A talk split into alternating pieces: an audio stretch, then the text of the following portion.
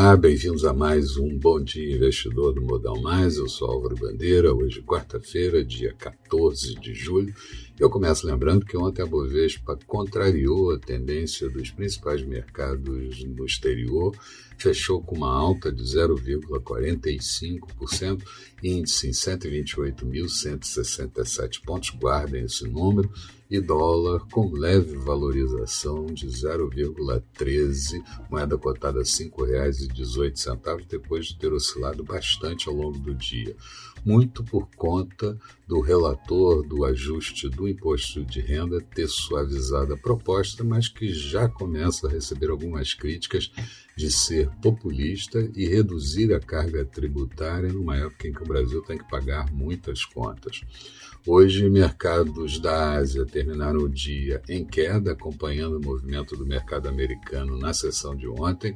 Europa começando no campo negativo e até acelerando um pouquinho nesse início de manhã por temor de inflação mais alta e a possível antecipação da retirada de estímulos.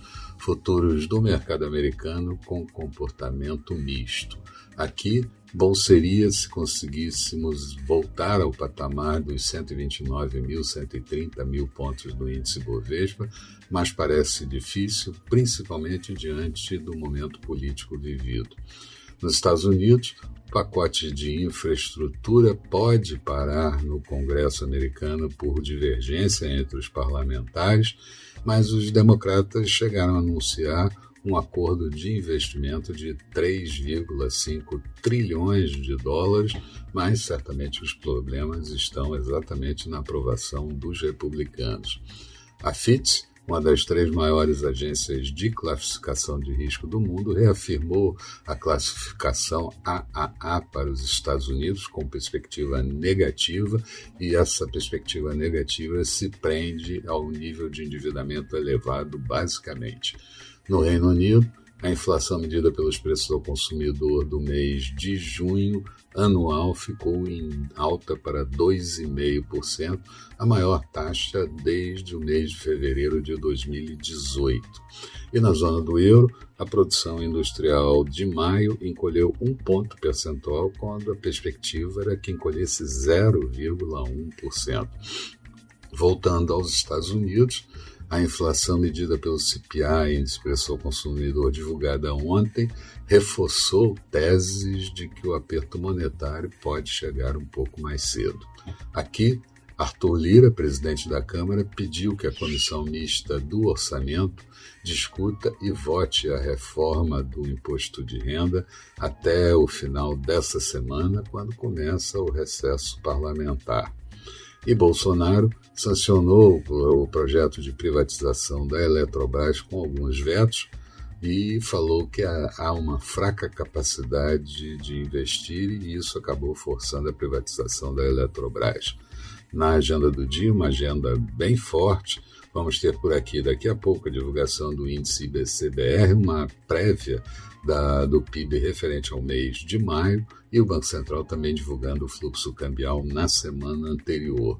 Nos Estados Unidos sai a inflação medida pelo PPI, preços no atacado de junho, dados do livro Bege, uma síntese da economia americana, os estoques de petróleo derivado pelo Departamento de Energia e investidores aguardando a fala do presidente do Fed, Jerônimo Powell, que ocorre na Câmara a partir das 13 horas de Brasília.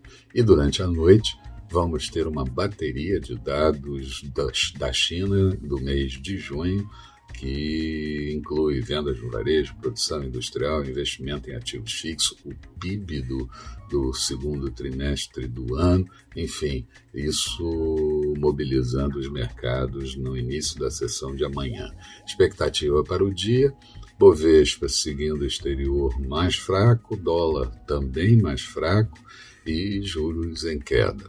Falando de mercados, Bolsa de Londres agora há pouco caía 0,59%, Paris com queda de 0,30% no dia da Bastilha e Frankfurt com queda de 0,19%. Petróleo também não ajuda, com queda de 0,60 em Nova York para o WTI, uh, barril cotado a 74 dólares e 80 centavos, euro sendo negociado a 1,18 do dólar, notes americanos de 10 anos com taxa de juros de 1,39% e futuros do mercado americano Dow Jones estável e Nasdaq subindo 0,37%. Eram essas as considerações que eu gostaria de fazer. Bom dia a todos, bons negócios e eu espero vocês no final da tarde com o nosso Boa Noite Investidor. Até lá então.